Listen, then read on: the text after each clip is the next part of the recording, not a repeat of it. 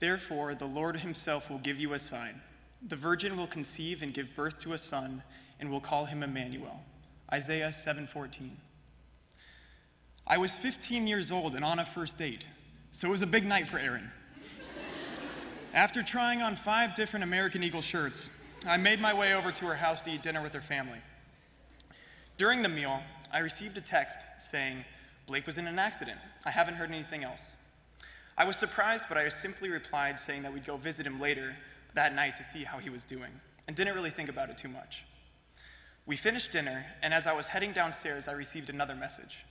This time saying how he had been moved to the intensive care unit, and I started to take things a little more seriously. I wasn't able to focus on the night anymore, but I was trying to hold a face to seem as if everything was okay. That was when I received the phone call, and as I answered, all I heard were the words, He's dead, screamed into my ear. Blake was the friend that you always wanted to be around. When we were kids, we would go out to recess and play two on two football with our friends. Blake would always choose me to be on his team, and I was bad at football. I mean, like, really bad. Um, there could have been a sign taped to my back saying, if you choose Aaron, your team will lose. And I would say that's an accurate sign. Um, but he always picked me, and we always lost. Um, we would have endless sleepovers at his house playing Call of Duty World at War. And he would always give me extra turns playing because he knew I wasn't allowed to play the game at my house. Um, and I still respect that decision, mom and dad, just trying to protect me. I get it. Um, in middle school, he was the courageous one. At middle school dances, when I would be at least 150 feet from the nearest female, Blake would fearlessly ask girls to dance with him. I was not like that all, at all. And at one point, Blake literally picked me up and carried me across the dance floor and placed me in front of a girl. I believe I passed out due to the proximity of the opposite gender, but it was a nice gesture. Our friendship continued into high school, where we were locker partners and participated in band and sports together. Every day after school, I would make it a tradition to get to our locker and hug Blake from behind, and obnoxiously tell him how much I loved him until he shook me off. On the day of his accident, I saw Blake at our locker, and he was talking to some other people. I didn't want to interrupt the conversation, so I chose not to say goodbye that day, and I wasn't able to tell him that I loved him. A few hours later is when I got the call. Losing Blake was something I was not and could not have been prepared for. Even days after his death, I still hoped for healing beg God to somehow heal Blake and bring him back, to, back so that we could continue living life together, so that we could go to college together.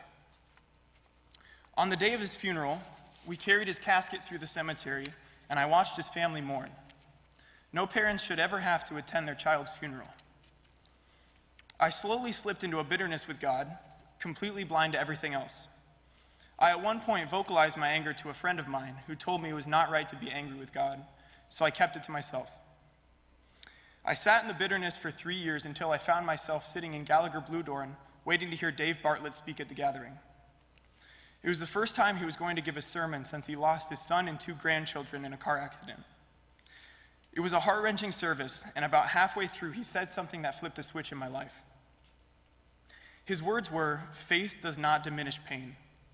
No matter how strong your faith is, it does not make heartbreaking situations any easier. When I was still struggling a few years after Blake's accident, I thought that it must be that my faith is weaker than others. For anyone who might be struggling with pain, remember that your faith will not decrease the hurt. God understands the pain and hurt that we feel, and He hurts with us. Emmanuel means God with us, and He is a Father who chooses to mourn with us in the hurt and celebrate with us in the joy. Recently, I have learned a lot about hope from my friend Brian, who is currently battling cancer. He has over 50 tumors in his stomach, yet he is one of the most hope filled people I know. It's because his hope is in Jesus Christ. He has a tattoo on his forearm that reads Triumph, and the first letter T is a cross. When he raises his fist in the air, he is reminded that no matter what happens here on earth, he has already won. He is triumphant because of Jesus. When our hope is in God, we are triumphant. We can rest in the hope of Emmanuel the promise that God has come and is with us. It's okay that I wasn't able to say goodbye because I know that one day I will be seeing Blake again. I have found hope and comfort in that promise. We will be reunited in heaven, and I can't wait because we've got a lot of catching up to do. Therefore, the Lord himself will give you a sign. The virgin will conceive and give birth to a son, and they will call him Emmanuel.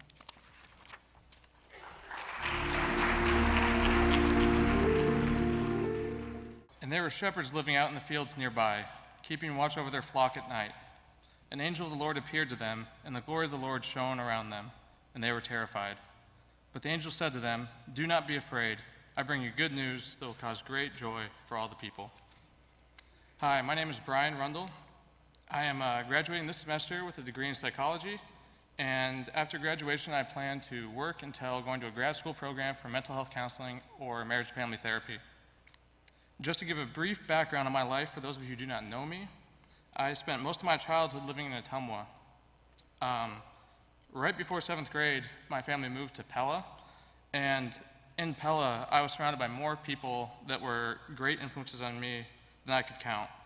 And I consider myself incredibly blessed to be able to grow up in such a place and around such amazing influences. I was active in the high school ministry for all four years, and at this time, I grew a lot in my faith. This was also a time period when an important story from my life took place.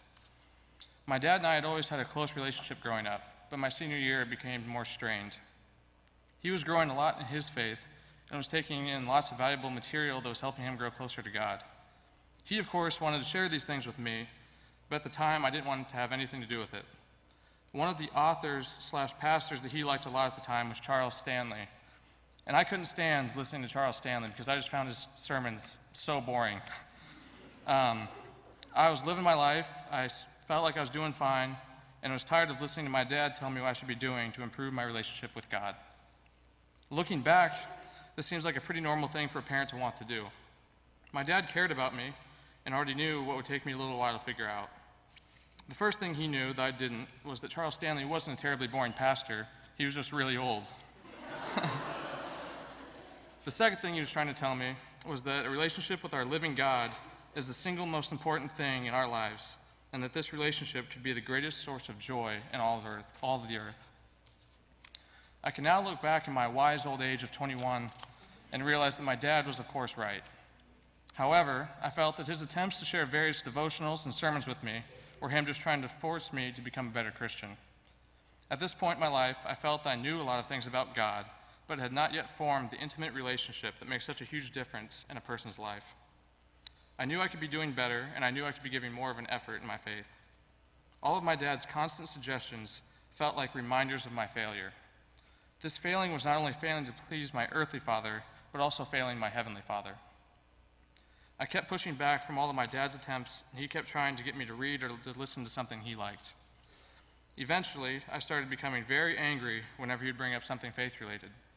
I started saying terrible and hurtful things, and at the time, I meant every word of it.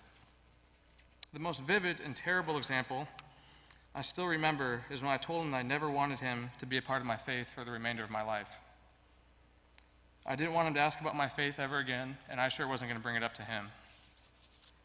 Since that time, I've reflected and can't imagine what it must have been like to have a son say that straight to your face. At the same time, I was in a small group that was reading a book together. And in this book, it talked about how no matter how great your earthly father was, there are still imperfect humans and leave a father scar.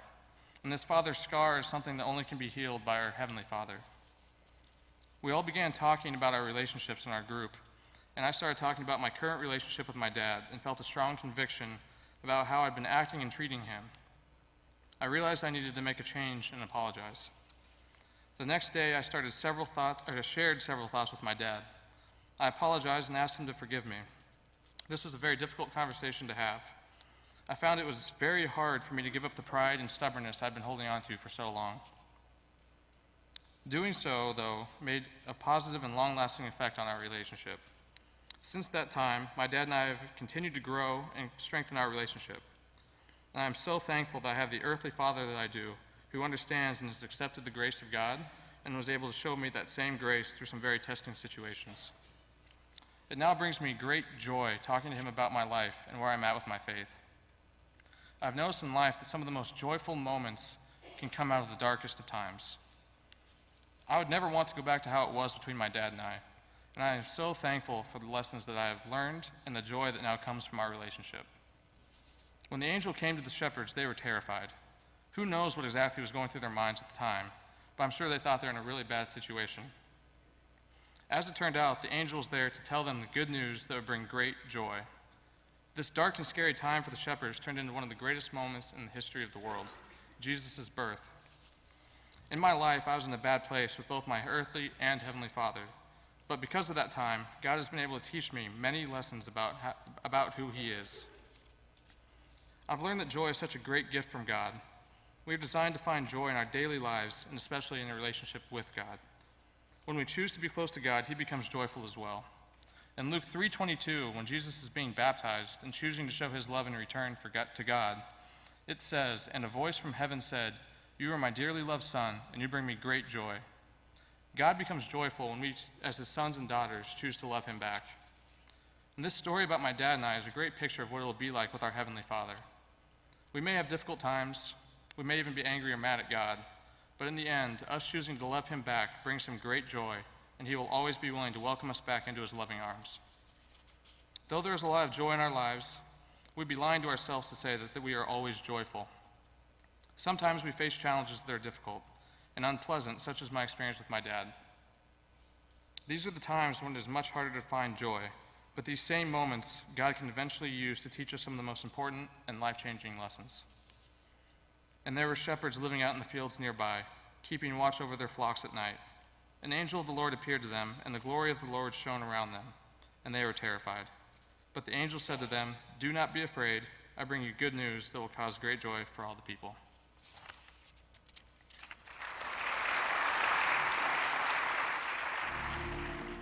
Today in the town of David, a Savior has been born to you. He is the Messiah, the Lord.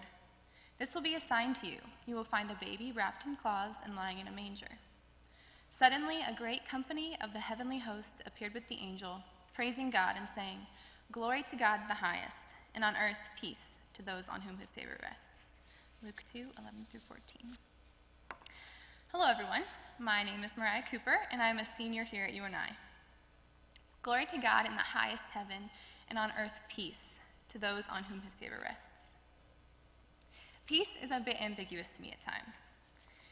It can manifest itself in so many different ways in the world and in each person's life. I didn't want to get confused when looking at the work God has done in my life through a lens of peace, so I looked at the definition in context of Christ.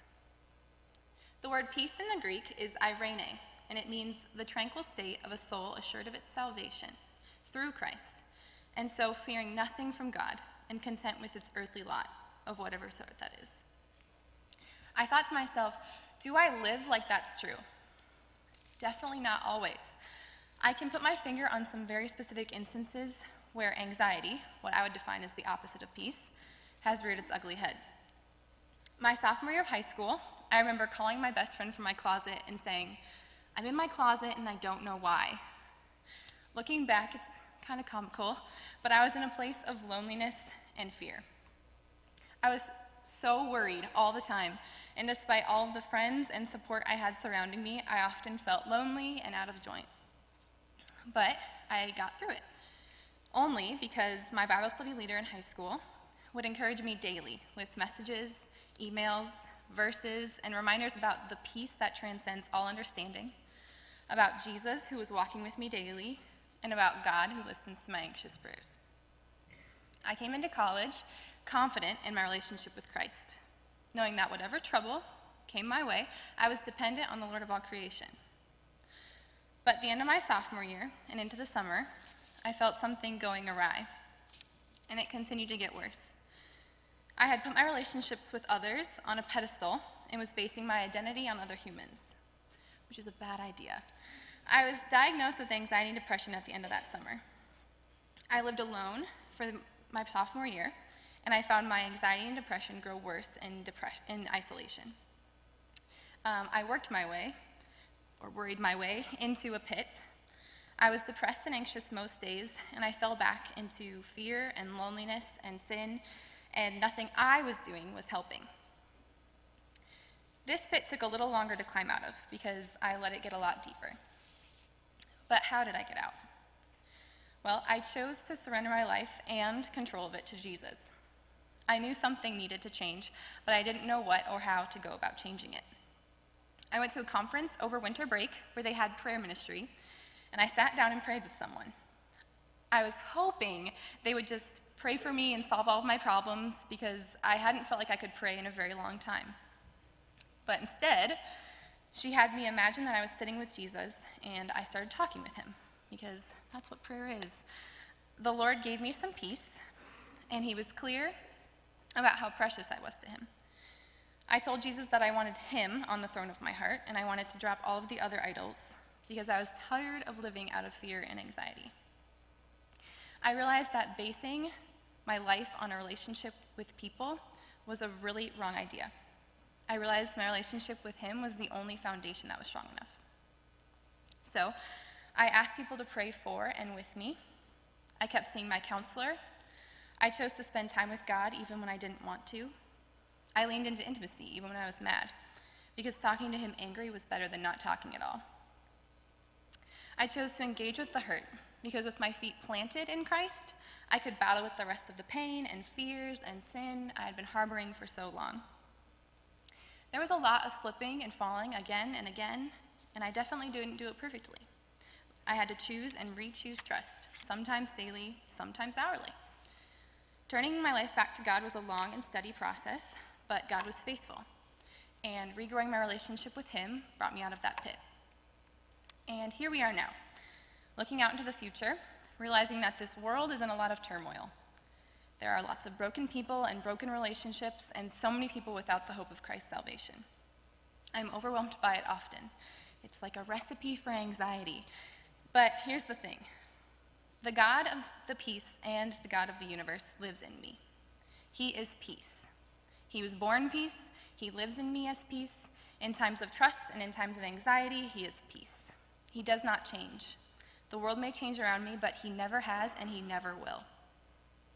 Those of us who live with this peace in us don't need to worry about our grades, what political leaders are doing and saying, or what's going to be happening in our lives in the next year. We don't need to worry about these things. That doesn't mean that they'll go away, but it does mean that I've acknowledged that my without Jesus efforts don't get me anywhere. He will guide me in whatever steps I can take to be part of resolutions and changes, and I don't have to fix everything. But the Holy Spirit lives in me, so I have the power of peace to go through each and every day. God has been consistent and will continue to be consistent as the peace giver in my life. The only thing that has changed has been me. I've been learning a lot about intimacy with God lately. As someone who believes in Jesus as my Lord and Savior, I have a guaranteed eternal life in heaven with Him. But I also have something equally important this side of death. I have a personal and intimate relationship with Him. The closer I am to the Father, Creator, and author of my life, the deeper my peace grows. It's simple. The closer I am to peace with a capital P, aka Jesus, the easier it is to engage with peace and feel it flood my life. I don't get this right. I do know, however, that any time of the day, on any day of the week, month, or year, He's waiting for me to choose relationship with Him to choose peace from the only true peace giver and to lean into the most wonderful aspect of salvation a relationship with Jesus. It's a daily choice. As I choose peace, as we choose peace, we can leave fear behind us and walk confidently into whatever this world throws at us. As you step closer into intimacy, you get to know your Creator and Giver of all things, which changes everything. So, today in the town of David, a Savior has been born to you. He is the Messiah, the Lord. This will be a sign to you. You will find a baby wrapped in cloths and lying in a manger. Suddenly, a great company of the heavenly host appeared with the angel, praising God and saying, Glory to God in the highest, and on earth, peace to those on whom his favor rests. Merry Christmas, everyone. For God so loved the world that he sent his one and only Son that whoever believes in him may not perish, but have eternal life. John 3:16. Numb, to, de- to be deprived of the power of sensation, to be deprived of feeling, to feel lifeless, Numb is how I have felt for the majority of the past six years. I have clung onto and stuffed the broken and pain, which deprived me of feelings, deprived me of life, and almost experienced feelings of death itself. In John 3:16, it promises that those who believe in Jesus will not perish, but they will have eternal life. Because of God's love and the death and the resurrection of Jesus, if we believe in him, we don't have to experience death and hell. Instead, eternal life with him in heaven is ours forever. God's love for us defeats eternal death and gives us eternal life. But I've also learned how we can experience a form of death here on earth, too, and how God's love allows us to defeat that death and experience a glimpse of eternal life here, and not just life, but a life of love. A life of love. Friends, this is what I crave. Throughout my first two years in high school, I attended eight funerals. Three were for my classmates' dads who had suddenly passed away. Three of my grandparents died. One of my friends' brothers committed suicide. And my friend on the dance team died in a car accident. And I soon became numb numb to sadness, numb to grief, but also numb to love. Being numb allowed me to be the good Christian girl who focused on always helping others. It allowed me to be successful on the dance team and in the classroom. But at the same time, Constantly feeling nothing was hard, and I was desperate to feel anything. So I started to self harm by cutting my wrist. From there, the numbness and self harm manifested itself in different ways. I actually attended Bethel University in St. Paul, Minnesota, my freshman year of college. Even though the cutting had stopped, I would describe myself as a zombie during that year. And when you look at pictures from my time at Bethel, there's a deep emptiness in my eyes. I would wake up, sometimes not even change my sweatpants or brush my teeth, go to astronomy class, eat hummus, go to the library, and go to bed. Don't get me wrong, I actually had really great friends who loved Jesus and me. But for whatever reason, there seemed to be a massive wall between me and my friends, and between me and life. The words in Psalm 88 hit it right on the mark when it states, Darkness seemed to be my closest friend. But you see, throughout this time, I was never mad at God. I never asked him why I felt this way. I never yelled. I never even cried, ever. Instead, the darkness numbed me, and the darkness blinded me to his love. The darkness made the feelings of death look a lot more appealing than life itself. I became comfortable in the darkness, my closest friend. That summer, while I was working at Riverside Bible Camp, I decided to transfer to UNI because God told me to. And I'd love to grab coffee and share it with you sometime if you want. But honestly, when I got to UNI, things were still really, really hard. But one Monday afternoon, I was in the car with my friend at the stoplight right by Caribou. And out of nowhere, I stated, I am not okay, and I have no idea why. This was the first time that I was able to admit that I was, in fact, not okay. And it was through saying out loud, I am not okay, that I was able to acknowledge the numbness and I was able to acknowledge the darkness. It was the first step to knowing that I wasn't a burden to others that it was okay to not be okay. Saying these words out loud loosened my grip on darkness and made me yearn for God's love. And through some encouragement, I sat at a table with green chairs in the union, and I made the most terrifying phone call to the UNI Counseling Center, and I went to counseling. And thus started a long journey of acknowledging my depression and my anxiety and how God's love was so much bigger than this battle that I was fighting. That God's love did not want me to dwell and live in this earthly form of death, but instead, God's love desired for me to live an abundant life here and now. And friends, that was three years ago. And honestly, darkness sometimes still feels like one of my closest friends. as recently as over Thanksgiving break. Sometimes it makes me feel like a burden to those around me. It makes me forget the power of love. It makes me forget that I am God's sweet girl and that Jesus is my closest friend. But love chose me, and love keeps choosing me even when I don't always choose love. And that's the Christmas story.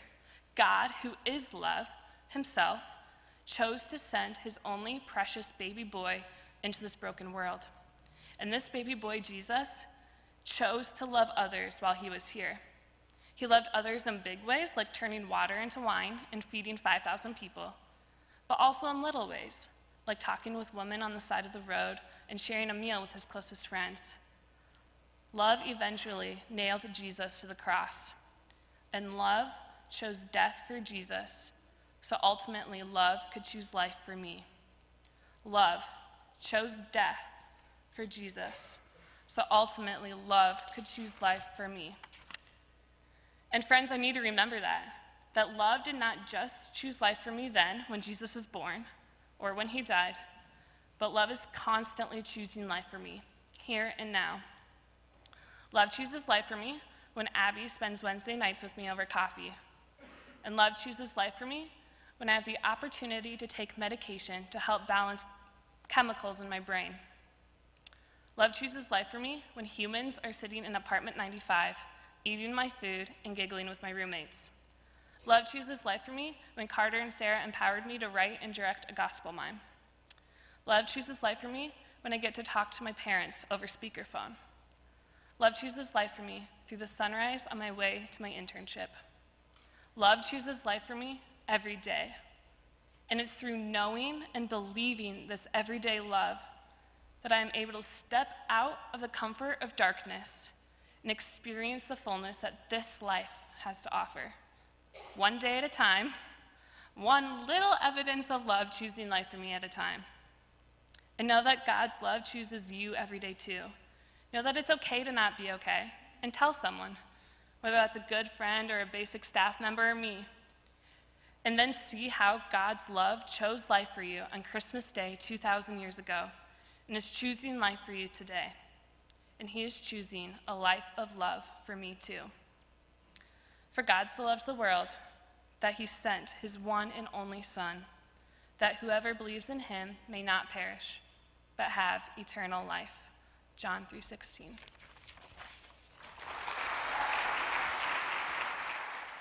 When Jesus spoke again to the people, he said, I am the light of the world.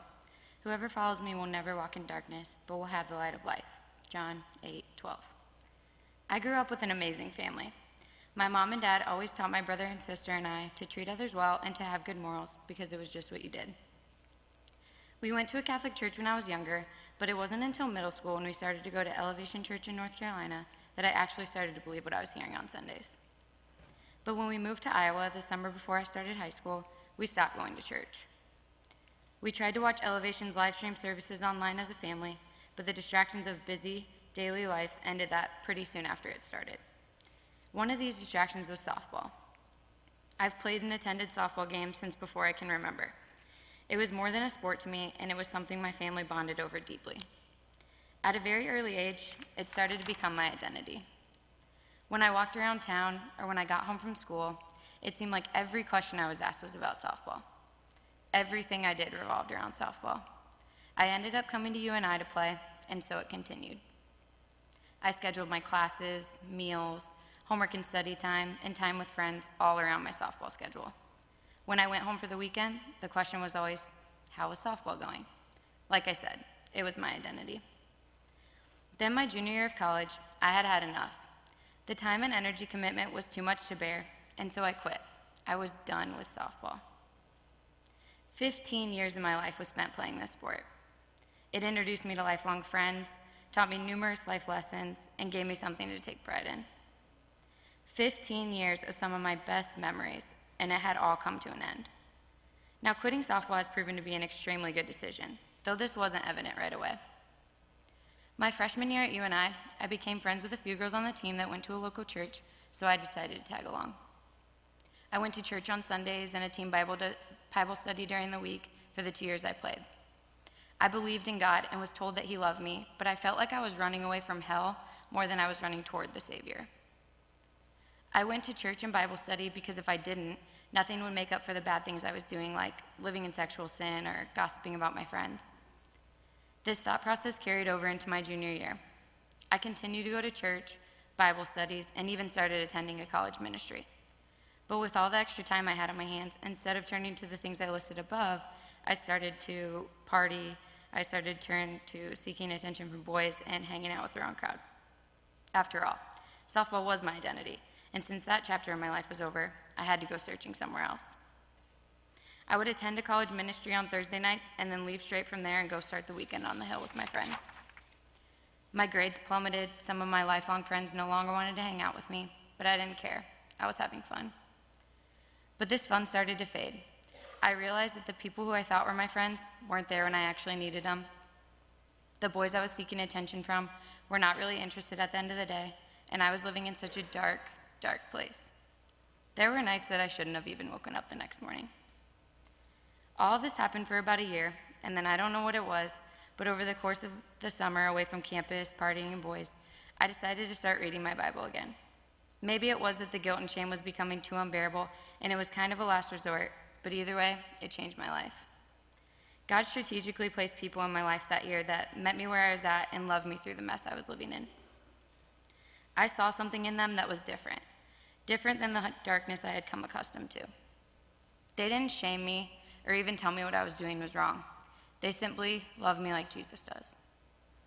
They listened to me when I needed to talk, sat with me when I needed to cry, and the best thing that they did for me was simply sit in silence and love me in a time when I was extremely hard to love. They didn't encourage the choices I was making, but they definitely didn't condemn me for them either. I was so tired of living in this darkness, and I wanted what they had. So I got back to campus in the fall and wanted to get involved. I joined a life group and got involved on some teams through Basic, and over the course of about six months, God completely transformed my heart. I knew returning to campus wasn't going to be easy, but God was so faithful in surrounding me with the people that I desperately needed. He provided the communi- community and accountability I'd been praying for, and the whole course and purpose of my life had changed. Reflecting back on that year, I can now see glimpses of God and how He was constantly pursuing my heart. But there was no aha moment for me. No single day I remember. It was a long, drawn out process of me choosing Jesus over my sin. I was tired of living with all the guilt and shame. And since that time, just a short year ago, I have found a true happiness. The light of the world came in and lit up the darkness I was living in. Jesus says that He is the light of the world, and if we follow him, we will never walk in darkness, but instead will have the light of life. What an amazing promise that is! A glimpse of hope in the midst of hopelessness, and a light in our deepest, darkest moments. Now, I'm not saying that I have it all figured out. I still struggle with past sins, I still have dark moments, but now I have hope. A light that reminds me every single day that I don't have to feel guilty or shameful anymore. I am no longer defined by a sport, what a boy said about me, or my prior way of living. Regardless of my past, I am now a child of a heavenly Father that loves me so much that he sent his Son into this world to die for and cover my sin. When Jesus spoke again to the people, he said, I am the light of the world. Whoever follows me will never walk in darkness, but will have the light of life. John 8 12.